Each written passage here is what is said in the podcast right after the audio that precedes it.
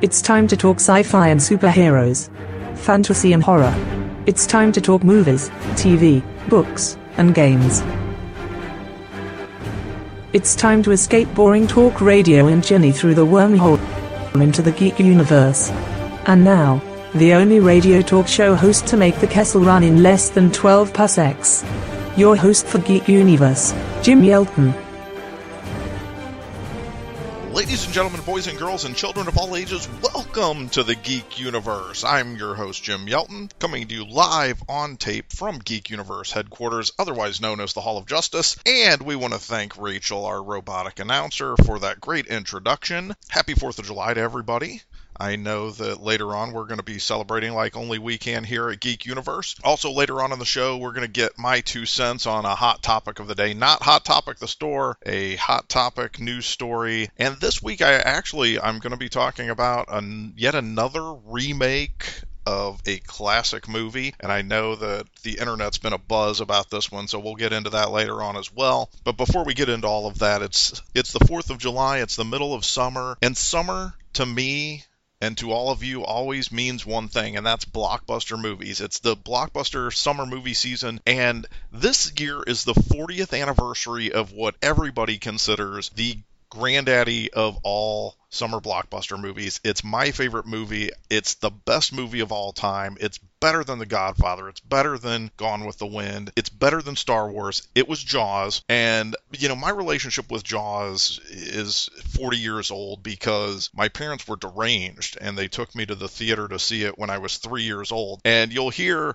uh, later on in the show when we talk about it that I've actually only seen Jaws now twice in a movie theater and it's been 40 years apart. So that's how much of an effect it had on me that I couldn't go back into the theater to see it for 40 years. Uh, but actually, this week, to talk about Jaws, we were very honored on Father's Day weekend to have a conversation with Carl Gottlieb, who, uh, of course, was the one of the screenwriters. He and uh, he will get into what his role in the movie was, and and not only did he play a part in the movie, he played Meadows, who was the newspaper man in Amity, but he also, you know, like I said, wrote it, and he had a lot of input into it from a very early part of the process, and he went all the way through it. He was there for the entire five months that they were shooting on the island, and we'll hear all about that. And when we started the conversation with Carl, we started talking about how Turner Classic Movies had screenings all around the country on Father's Day weekend to celebrate the 40th anniversary of Jaws, and I had actually just gotten back from a screening. I don't think I told you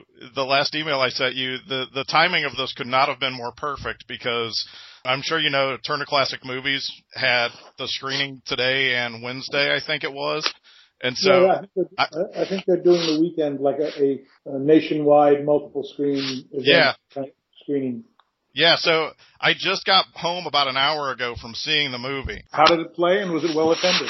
It it was well attended and it, it actually it was funny because my wife went with me and I, we were kind of joking. I actually put it on Facebook. I said, as much as I've seen this movie, I've only seen it once in a theater. And so this will be the second time in a 40 year period that I've actually seen it on a big screen. So it, it was a really, really good screening of it. It, it looked really good. And it, it played well for the crowd too. That, that was the other thing I was interested in because obviously, you know, seeing it at home, it's nice to watch it, but it's much more fun to see it with a crowd of people.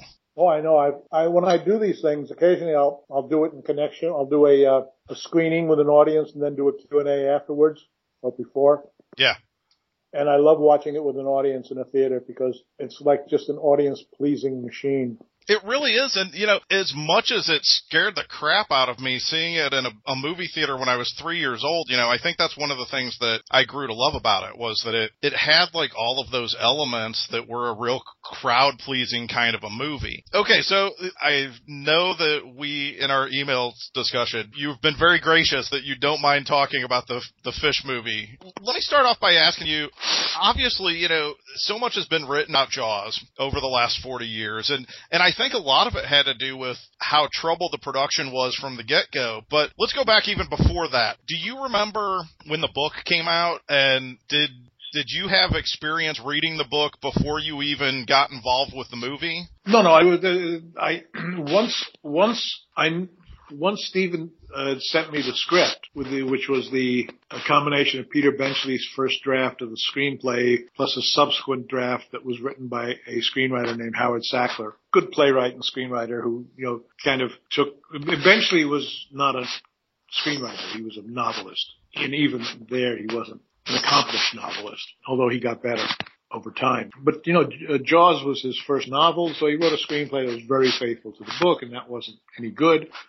So Zanuck and Brown hired Howard Sackler, and he did a rewrite that brought up to professional screenplay standards, and he included the Indianapolis speech from his own experience as a sailor and a Navy man. He was familiar with that incident. And uh, that was a script I saw. And then when Steven asked me to take a look at it in terms of, you know, critiquing it or, you know, suggesting rewrites. I did that and then I read the novel just to see what we were all talking about. So that's when I read the novel. It had already been out for a while. It was a big summer read in 74, 73. Yeah. So uh, let me make sure that I've got the time frame in my head correctly. So you were brought in first as a as a writer on the project, or has no, Spielberg been talking to you about playing Meadows already? We've been talking about playing Meadows. See, Spielberg and I were friends. I acted yeah. in two of his TV movies. We socialized. I was kind of, you know, I had been in Hollywood for what five, six or seven years. He was new in town. We had the same agent who put us, you know, teamed us together as a writer-director partnership. We came up, you know, we came up with story ideas. You know, we were, you know, functioning. Didn't sell anything because Steven would be locked in as director and nobody would buy a project from us with the director locked in. Right. Um, so, so, uh, so I, he, he said, you know, why don't, you know, why don't you look through the script, find a part you could play to, so you'll be on location. We can work, you know, with the extras. You can improvise because he knew I would, you know, kind of an improvisational actor. Well, that's the the question I was going to ask because I, in casting you in any part, that's the bonus of it is that you get somebody who has a, a really good strong writing background too. So if if you do need somebody to kind of pick their brain and say okay we, we need to punch this up a little bit i mean he had to have known that that was one of the good benefits of having you on set. No absolutely. I was that was that was quite quite understood. Uh, so i you know like i read i read for the executive, whoever the casting director was at Universal, and he approved me for the part. So I got the part of Meadows, and you know, and then I got this call that's described in the book, you know, on a, on a Sunday morning, can you come out and meet with Zanuck and Brown? We're at the Bel Air Hotel talking about the movie. We start shooting in a couple of weeks. So I went out just to talk about the movie. He had shown them my memo. I had written a long memo about the, uh, about the picture. And, uh, the, the, what started out the bagels and lox turned into a like six hour conversation. And the next day they offered me a rewrite job. So I quit my my day job, which was story editor of The Odd Couple, you know, the ABC series with Tony Randall and Jack Klugman, and got on a plane with Steven and flew to Boston, and we lived together for the next five months, four months, making the movie. Me writing at night or in writing during the day if I wasn't acting on the set uh, on that day. Hey gang, this week's show is sponsored by the Now Write Writing Guide series from Tarcher Penguin. Now Write Science Fiction, Fantasy, and Horror is the latest book in the popular Now Write series, and it offers a full toolbox of advice and exercises for speculative fiction writers from some of the most well-known names in the genre. Are you hoping to craft an engaging alternate reality or flesh out an enthralling fantasy quest, or even dream up a blood-curdling plot twist? Well, you can learn secrets from authors such as Harlan Ellison, Piers Anthony, Jack Ketchum, Ramsey Campbell, John Skipp, Joe R. Lansdale, David Brin, Vonda McIntyre. I mean, the list goes on and on. They provide tips, tricks, and suggestions to help take your writing to the next level. Whether you're a beginner or a published professional, Now Write Science Fiction, Fantasy, and Horror is a must have for every genre writer's bookshelf. You know, I always tell everybody when I do a workshop or I teach one of my screenwriting classes that when I started, there was like two books that gave instruction on how to do this sort of thing. And you kind of, it was like being a babe in the woods. Like you just kind of had to find your way. And this is a really good way to get some exercises and some hints and tips on how to jumpstart your writing. So make sure to check it out. It's Now Write Science Fiction, Fantasy, and Horror. It's available in most Barnes and Noble stores on Amazon.com. Check out the website for more information. It's nowwrite.net.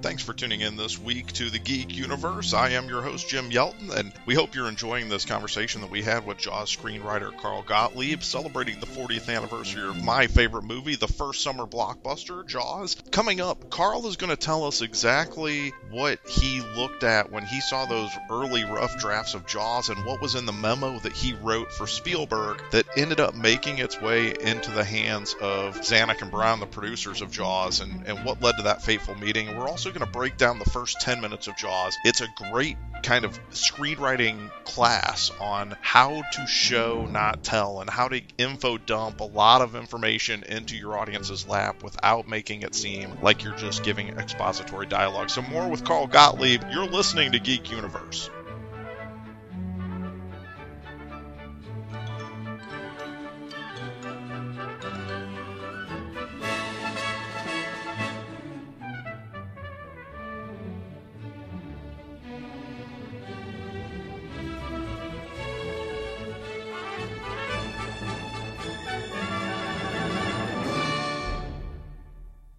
You are listening to Geek Universe with Jim Yelton. Have a comment about the show? Find us on Facebook at facebook.com slash 30 minutes of geek. Hey, we just want to let you know that this week's show is brought to you by Soylent Green. You know, if you're hungry, there's nothing else that satisfies your craving better than Soylent Green. Remember what Charlton Heston said. Soylent Green is made out of people. That's right, Soylent Green. It's 100% green and 100% people. And coming soon, three new flavors Soylent Red, Soylent Berry Burst Blue, and Diet Soylent with half the calories and half the people. You gotta tell them Soylent Green is people! Welcome back to Geek Universe. I'm your host, Jim Yelton, and we are talking this week with somebody who, unbeknownst to him, has had a huge impact on my life for the last 40 years. He's Carl Gottlieb, the screenwriter of Jaws, which is obviously celebrating its 40th anniversary this summer, as the first true Hollywood blockbuster of the summer. And it was really cool to be able to talk to Carl for a number of reasons, but mostly because of what we're about ready to talk about. Because we talked about what I consider one of the best opening 10 minutes of a movie ever. It's kind of like the missing piece of the secret sauce is that in the first 10 minutes of Jaws, we start to care about these characters and we start to figure out what's going on right off the bat. And there's not a whole lot of time spent developing things. I'm just gushing about it now. So we're just going to get back to the conversation with Carl. But, but before we talk about those first 10 minutes, Carl mentioned that he wrote a memo for Steven Spielberg about the first couple of drafts, the one that was written by Benchley based off of his novel, and then they brought Howard Sackler in, and he got a chance to look at those. I wonder if he still has the memo. Now you, t- you talked about that you wrote a memo with your impressions of the, the drafts up to that point. What what were your initial thoughts when you read the the There were- there that were- you were working with? I haven't, you know, I should have exhumed that memo. It's somewhere in my papers.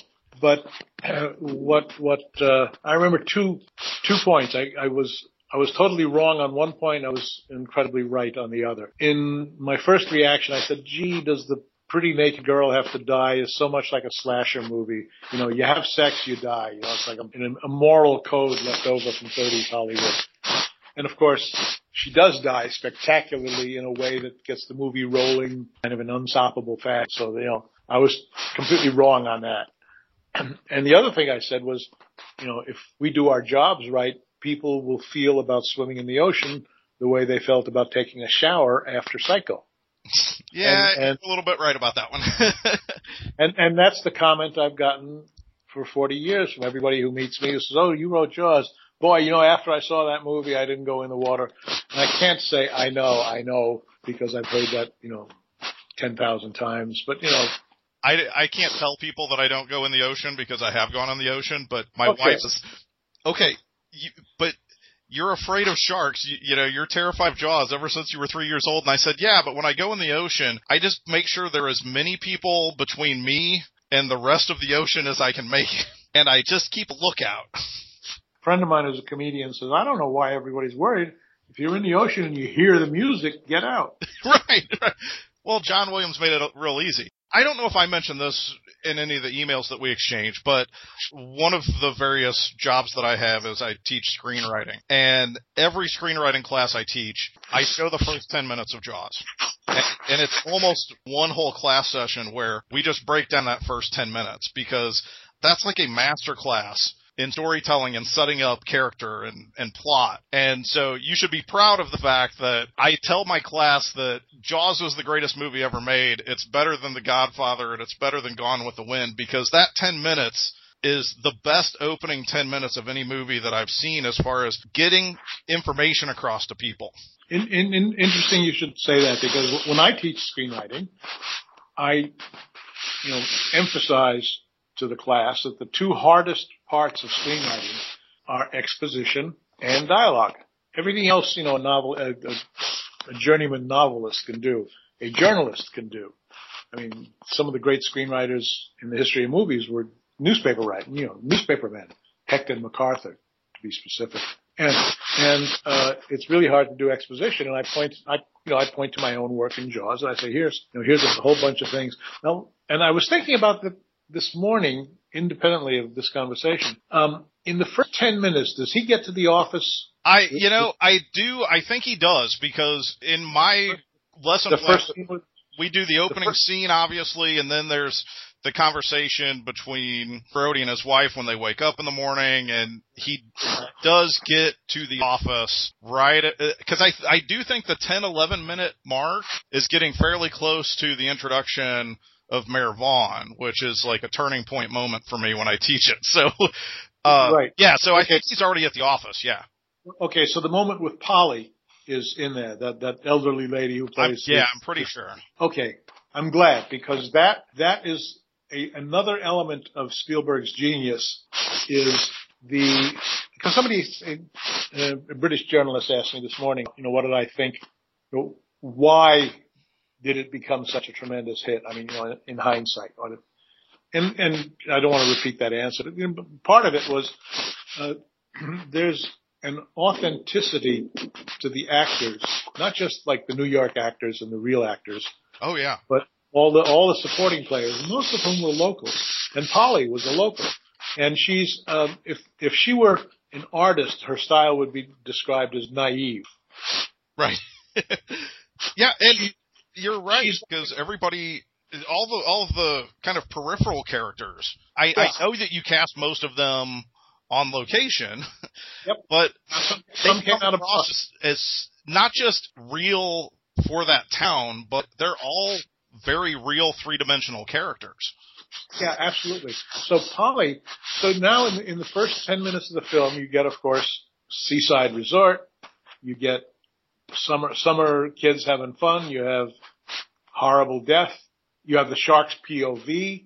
You know, one of the, one of the, the main antagonists. You get the antagonist's point of view, swimming through the ocean. Then you get the wake up scene in the morning with the radio talking about the regatta and with the New England accent and you get the background of the characters and the family man relationship. The, the little touch I love is when the phone rings and picks it up and it's the wrong phone. It's the wrong phone. I point that out. Nobody that I have shown that to ever picks up on that. right, because the, the, the, now you're thinking to yourself, you don't know he's a cop yet. Right. You know, you don't know he's a police chief. You go, well, who is it? Why does this guy have two phones in his house? Because in those days it was, you know, most people had one landline. It was, you know, maybe if you were a business person, you also had a fax line. Right. Or, you rich, you had two lines. But, you know, the, uh, the in those days, people had one phone, especially on the video. So two phones, you know, that makes him interesting. Now then he, then we see he's a cop. He gets in his Jeep and he drives to the office past the lighthouse, goes, you know, we get more of a sense of place. Then he comes to the office and Polly talks to him and you realize, and there's a real authenticity to that, her performance in that scene. You, you, you go, all right, we are here in small town USA. This is amazing. Okay. So, um, so there, so there's a, an authenticity of place and character that really, you know, immerses you in Amity. And that's very important to have a set place to be, to be drawn into the story. Now you care about what happens to everybody on screen because they're all real people. That's Carl Gottlieb. He is the screenwriter of Jaws, which is celebrating its 40th anniversary this summer. I'm Jim Yelton, the host of Geek Universe, and we'll be back with more of my conversation with Carl in just a minute. But something else Jaws related for those of you who haven't seen it, if you're a fan of the TED conferences and some of the talks that people have given at those conferences, if you haven't seen J.J. Abrams and his talk that he gave several years ago, it's well worth going and finding it on YouTube or going to the TED website and finding it because not only does he talk about the mystery box and he talks about his creative energy and what he brings to a project. But he talks about Lost and he talks about Mission Impossible and some of the other stuff that he's worked on over the years. He also brings up that Jaws is one of his favorite movies. And when I was watching his talk, I remember thinking to myself, well, that's something else that J.J. Abrams and I have in common. But he brings up his favorite scene in the movie, which also is my favorite scene of the movie. And it's the dinner scene about halfway through the movie between Chief Brody and his youngest son Sean, where Sean is sitting at the dinner table with his dad and he's mimicking him at the table. And it's just, it's a cute little family father son moment. But it also kind of showcases what Carl and I were talking about as far as how well rounded the characters were and how three dimensional they made all of these people. Because even the minor characters, there's something going on in scenes where they kind of shorthand information to you, but they also shorthand a lot of character moments to you. And it's just one of the things that I've loved about Jaws. So when we come back, Carl and I are going to be talking about the great Robert Shaw and his portrayal of Quint. We're also going to get into all of the other contributors that made Jaws such a great movie. So stay tuned. You're listening to Geek Universe. This week's show is sponsored by the Now Write Writing Guide series from Tarcher Penguin. Now Write Science Fiction, Fantasy, and Horror is the latest book in the popular Now Write series, and it offers a full toolbox of advice and exercises for speculative fiction writers from some of the most well known names in the genre. Are you hoping to craft an engaging alternate reality or flesh out an enthralling fantasy quest? Or even dream up a blood curdling plot twist? Well, you can learn secrets from authors such as Harlan Ellison, Piers Anthony, Jack Ketchum, Ramsey Campbell, John Skipp, Joe R.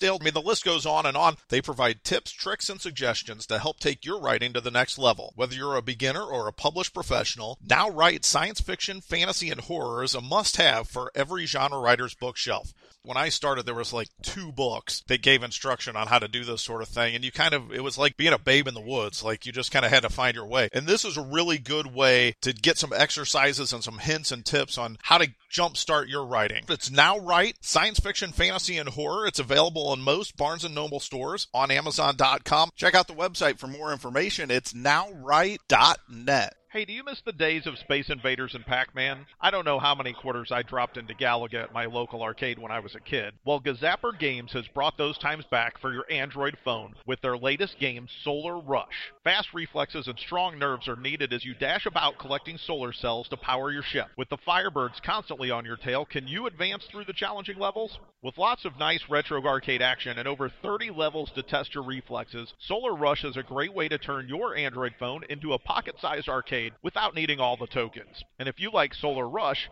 try out other Gazzapper games like Galaxy Storm and Invaders from Androidia. All three are available from Google Play, or you can get more information at gazzapper.com. That's G A Z Z A P P E R, gazzapper.com, and Google Play. You are listening to Geek Universe with Jim Yelton. Have a comment about the show? Find us on Facebook at facebook.com slash 30 minutes of geek. Hey, happy 4th of July to all of you out there in the geek universe. I'm glad you're spending part of your 4th of July weekend with us here. And you know, when I think about the 4th of July and I think about Independence Day, I don't think about barbecues, I don't think about fireworks, but it does remind me of my favorite president of all time. You know, you can have your Abraham Lincoln who freed the slaves and got us through a civil war. You can have your George Washington, founder of our country. You can have your Kennedy. You can have your Obamas. My favorite president of all time is none other than President Thomas J. Whitmore. Because I'm sorry, the guy saved us from an alien invasion. So when it comes to the 4th of July, I always like to think about this. Good morning. In less than an hour, aircraft from here will join others from around the world. And you will be launching the largest aerial battle in the history of mankind. Mankind, that word should have new meaning for all of us today. We can't be consumed by our petty differences anymore. We will be united in our common interest. Perhaps it's fate that today is the 4th of July. And you will once again be fighting for our freedom. Not from tyranny, oppression, or persecution, but from annihilation. We're fighting for our right to live, to exist. And should we win the day, the 4th of July will no longer be known as an American holiday, but as the day when the world declared in one voice, we will not go quietly into the night. We will not vanish without a fight. We're going to live on. We're going to survive. Today, we celebrate our Independence Day.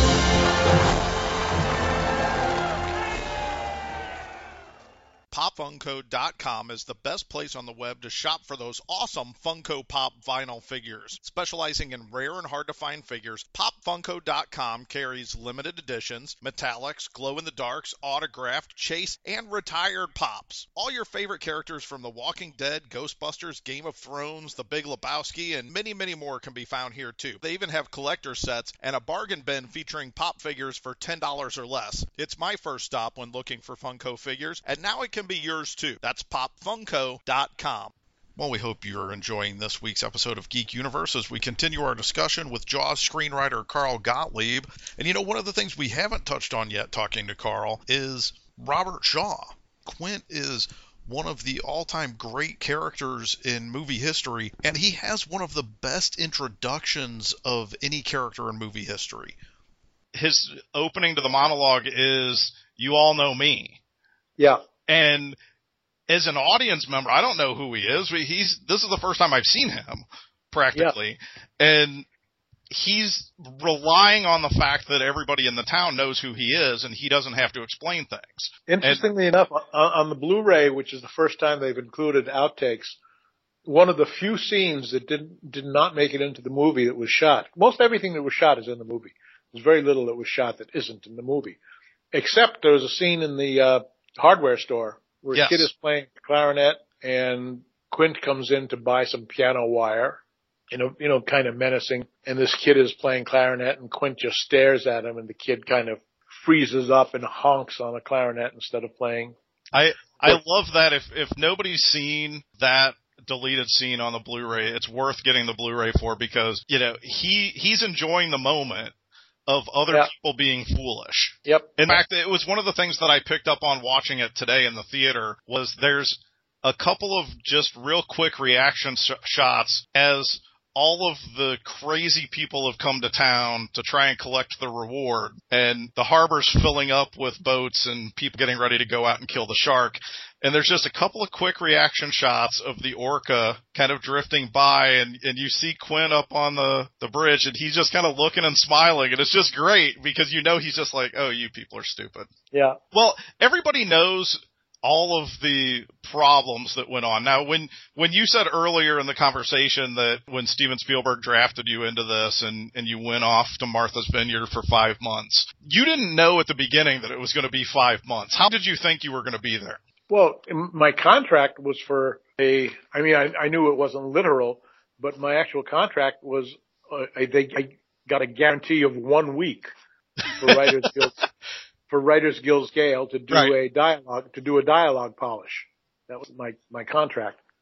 And that turned into this extensive rewrite that just kept going on until, uh, you know, uh, until we were done. Now, obviously, you know, working on a movie, and you hear this all the time, that there's rewrites on the set, and you know, there's things that just aren't working beyond technical issues. I mean, it, you know, everybody has story issues, and actors are coming up with things, and, and the director's fine tuning things throughout the process. But obviously, Jaws was encumbered with all of the massive technical problems it had too. Everybody knows that the shark was a problem, but how many changes did you actually as the writer have to make to the script because of the shark problems. Well, we had to create new scenes. Uh, Charlie and Denherder, the two guys with the roast, I don't think that's in a previous draft, though I, I could be wrong. I have, you know, I haven't studied this film as closely as everyone else right. uh, so I, I am kind of, you know, not not completely equipped to to give you a, an analysis like that. I, you know, everything need to be tightened. Everything, you the, the love affair was between Hooper and Brody, uh, between Ellen Brody and, and Hooper, was still in the script when we started filming. Really? Uh, and it was clear from, you know, first day of shooting that this would probably have to go because first of all, you know, it's just improbable given the characters and the on-screen personas of the actors. I mean, you know, Ellen Brody was such a nice person; she would never cheat on her husband. You know, and there was none of that frustration that was in the novel with with her. And Hooper was played by Richard Dreyfuss, who was a far cry from the big suntanned Hulk that was, uh, you know, envisioned by Benchley, who was more like Jan Michael Vincent or the young uh, uh, Jon Voight, who you know were actually being bandied about as casting choices before before we started rewriting. Well, and that's one of the things that every movie. And it, you kind of think that sometimes times that sometimes movies end up with the cast that they were meant to have. Like when when you think about all of the various people who were either being considered or actually up for those three main parts in Jaws, it would have been a completely different movie. And it it's almost you know fate that Roy Scheider and Robert Shaw and Richard Dreyfuss ended up in this movie. Oh, it's it's a total you know I mean uh, when we when I started on the movie, which was like two and a half weeks or 20 days before start of principal photography, uh, all we had was Scheider. We didn't have Dreyfuss. We didn't have Shaw. There were offers going out all over the place. I suggested Sterling Hayden, who would have been great. Yeah. Sterling Hayden character from Doctor Strangelove. That's Sterling Hayden. The, the, the Captain McCluskey Sterling Hayden from Godfather. And he's the only actor in the world who might have been better than Shaw. Because Sterling Hayden, I, I knew him. Ster, uh, Sterling was a, uh, as a young man, ran away to sea and was in fact a dory fisherman on the Grand Bank and became a movie star because he piloted a schooner from Tahiti to Boston with a crew of four Polynesians and himself as skipper and brought her around Cape Horn. It was, you know, an amazing feat of seamanship. So he got his picture in the paper and a local Paramount executive saw him and got him a screen test. And the next thing you know, he was making movies. 1939, 1940. But he had real background and a love of the sea and a love of working ships. He hated pleasure boats and yachts. He only liked working ships and wrote a great novel about it called Voyage. Anyway, so Sterling, but Sterling had tax problems and couldn't do a picture for a salary because the IRS would have seized it. So, uh, Zanuck and Brown, out of desperation, went to Shaw, who they had worked with on The Sting, and they knew he was a good actor, and they said, you know, please, can you do the picture? We'll pay you a lot of money. So he said, okay. Dreyfuss had turned the script down. You know, he had been offered it early because he was a new hot young actor. But I knew him personally. We were friends. He was an improv. He had an improvisational company in Los Angeles that he worked in. So you know, I I tracked him down, and my my wife tracked him down, called me in Boston and said, "You're in luck. Ricky's in New York." I said, "Well, Greg, Give me the number." And I called him. I said, "You got to come up and meet with Steven." He said, "No, I passed on that script." "No, no, we're rewriting. It's going to be all different. The part is great for you. Please." So he came up to Boston for the day walked in the door wearing those rimless glasses, a scruffy, scruffy beard, and a watch cap, and looking like Hooper in the movie. And Steven said, "Oh my God, don't change a thing. You know, you're perfect." And then we talked him into doing it. But it, that all happened. That all just fell together. Gang, this week's Geek Universe has been awesome talking to Carl Gottlieb about Jaws. But Jaws wasn't the only thing that I talked to Carl about. In fact, during the conversation, we touched on his writing stint on the Smothers Brothers Comedy Hour. We talked about his friendship with Steve Martin and how he started working on The Jerk. We got some great stories from Carl about his time working on the feature film version of MASH. And I even had to ask him about one of my all time favorite guilty pleasure movies, Amazon Women on the Moon, which he was a part of as a director with the likes of Joe Dante and John Landis. But of course, Geek Universe is only an hour a week. And what do we do with the leftovers? Well, we put them in our podcast. It's called 30 Minutes of Geek, and you can find it at midnight entertainment.com. And this week, we have all the geek leftovers from our Carl Gottlieb interview. So go check that out. I'm Jim Yelton, and you're listening to Geek Universe. This week's show is sponsored in part by GeekArmory.com. This is one of the coolest places on the interwebs for everything nerdy and geeky. They've got t-shirts, toys, gadget, apparel, and knickknacks from Star Wars, DC Comics, Harry Potter, the X-Men, and, and much, much more. It's holiday shopping season, and there's no better place to find something awesome for that special geek in your life. It's the favorite place to shop for the well-armed nerd. It's Geek Armory on the net at geekarmory.com. That's geekarmory.com. Welcome back to Geek Universe. I'm your host, Jim Yelton, and we're going to wrap things up with our special guest this week, Jaws screenwriter Carl Gottlieb. And you know, one of the things we haven't talked about yet with Carl is how amazing the crew was on this movie. I mean, 40 years ago, Steven Spielberg was virtually nobody. I mean, he had done several TV movies, he had done a lot of episodic television work. He had one feature under his belt, and then he did Jaws. And, you know, when you look at it and you say, well, obviously this is a great movie because Spielberg directed it, but at the time, nobody knew Spielberg. He had a lot of help from Verna Fields as the editor and Bill Butler, the director of photography. And obviously, he started a career long collaboration with John Williams with Jaws. And we really didn't even talk about John Williams that much in this episode, but I love this score from John Williams. And it's probably one of my top three favorite film scores of all time. And I am a huge movie music buff. And so, and it's, and it's not even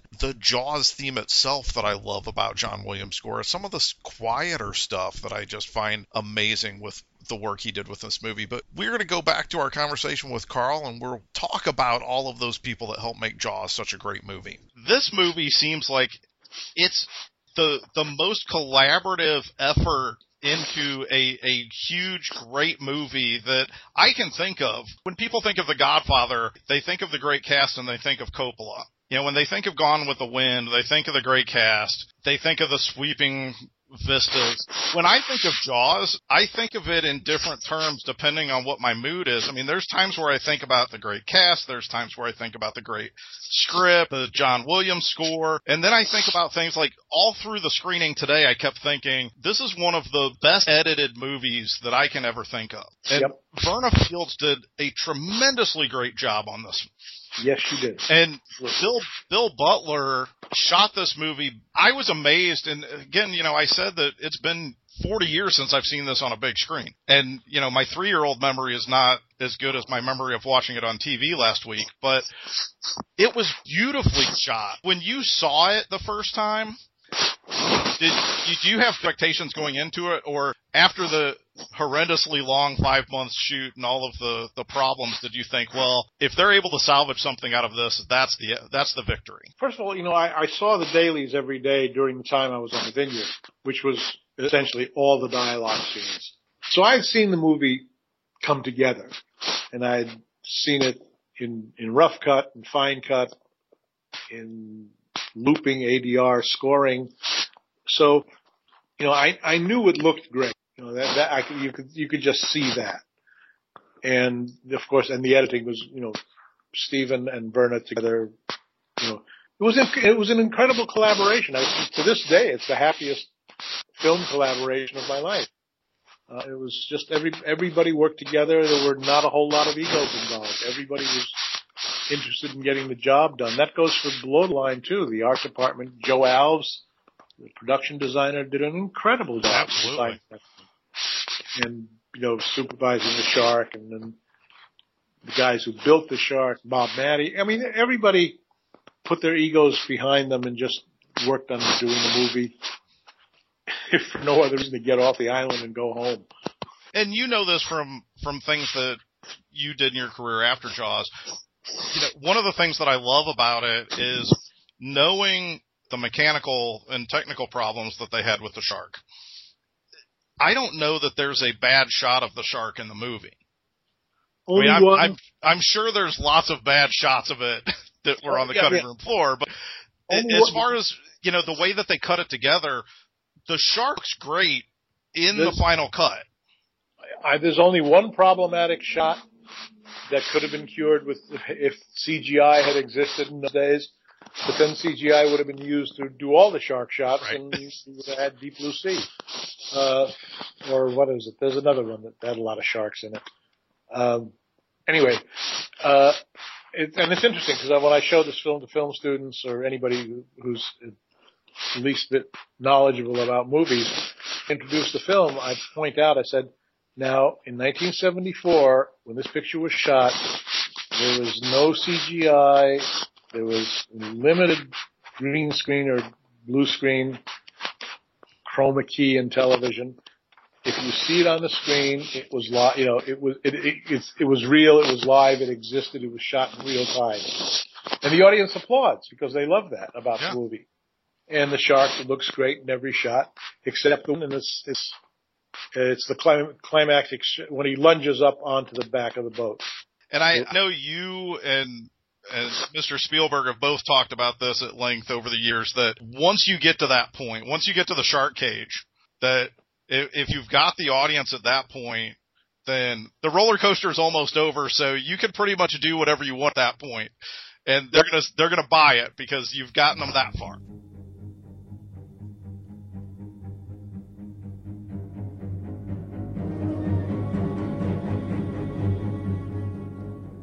Do you wonder what Jim is thinking about in between episodes of Geek Universe?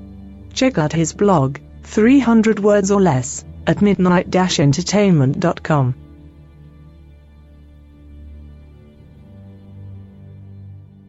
Ready to find out what our host thinks about the hot topics of the week? It's time for Jim's two cents here on Geek Universe.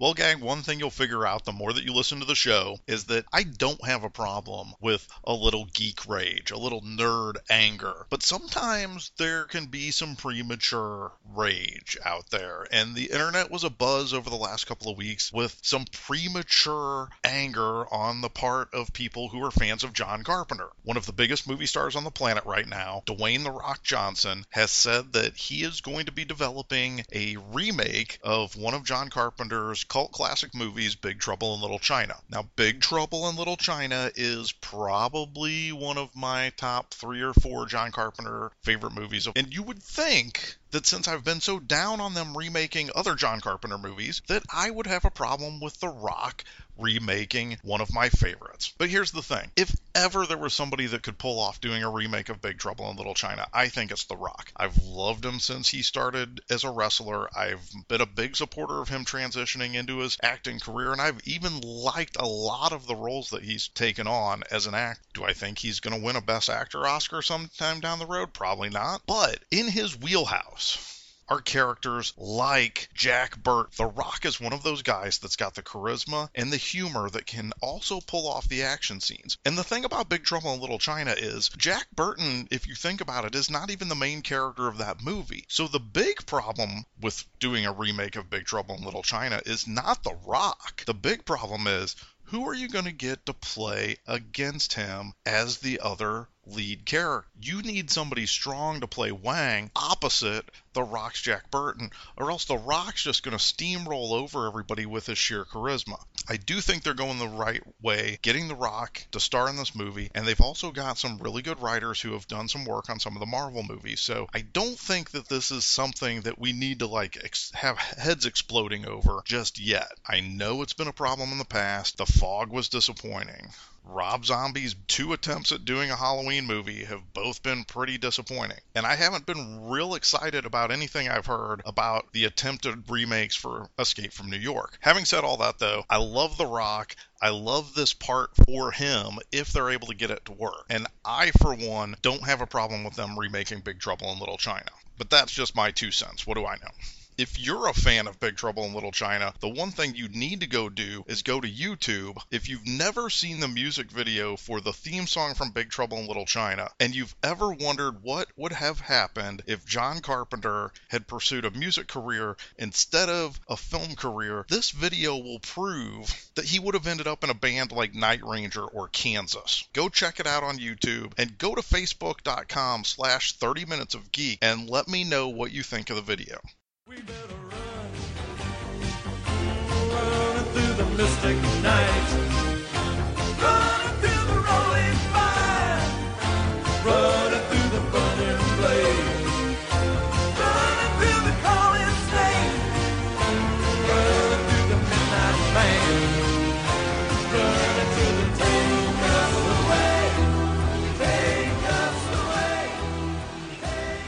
That's going to wrap things up for this week's edition of Geek Universe. Next week on the show, Kendall Ashley from the MarySue.com will be joining me to talk all things Walking Dead. Thanks to this week's guest, Carl Gottlieb. What an honor it was to have Carl on this week's show. For Rachel, our Android announcer, I'm Jim Yelton saying to the Geek Universe out there, no matter where you go, there you are. You've been listening to another exciting episode of Geek Universe with Jim Yelton. Tune in next week as Jim is joined by Kendall Ashley of themarysue.com to talk about The Walking Dead. Find out more about the Geek Universe including how to buy Jim S. new book The Swindlers of Doom, all of our geek merchandise, our full archive of previous episodes, our 30 minutes of geek bonus feature podcast, information about our live shows, blogs, and much more at midnight-entertainment.com. You can also find the show on Facebook at facebook.com slash 30 minutes of geek, or on Twitter using the Twitter handle at 30 minutes of geek. Geek Universe with Jim Yelton is a production of Midnight Entertainment LLC and is a proud part of the GLN Radio Network. This episode is copyright 2015, all rights reserved. Well, kids, that's all you get. That's it. Read a book.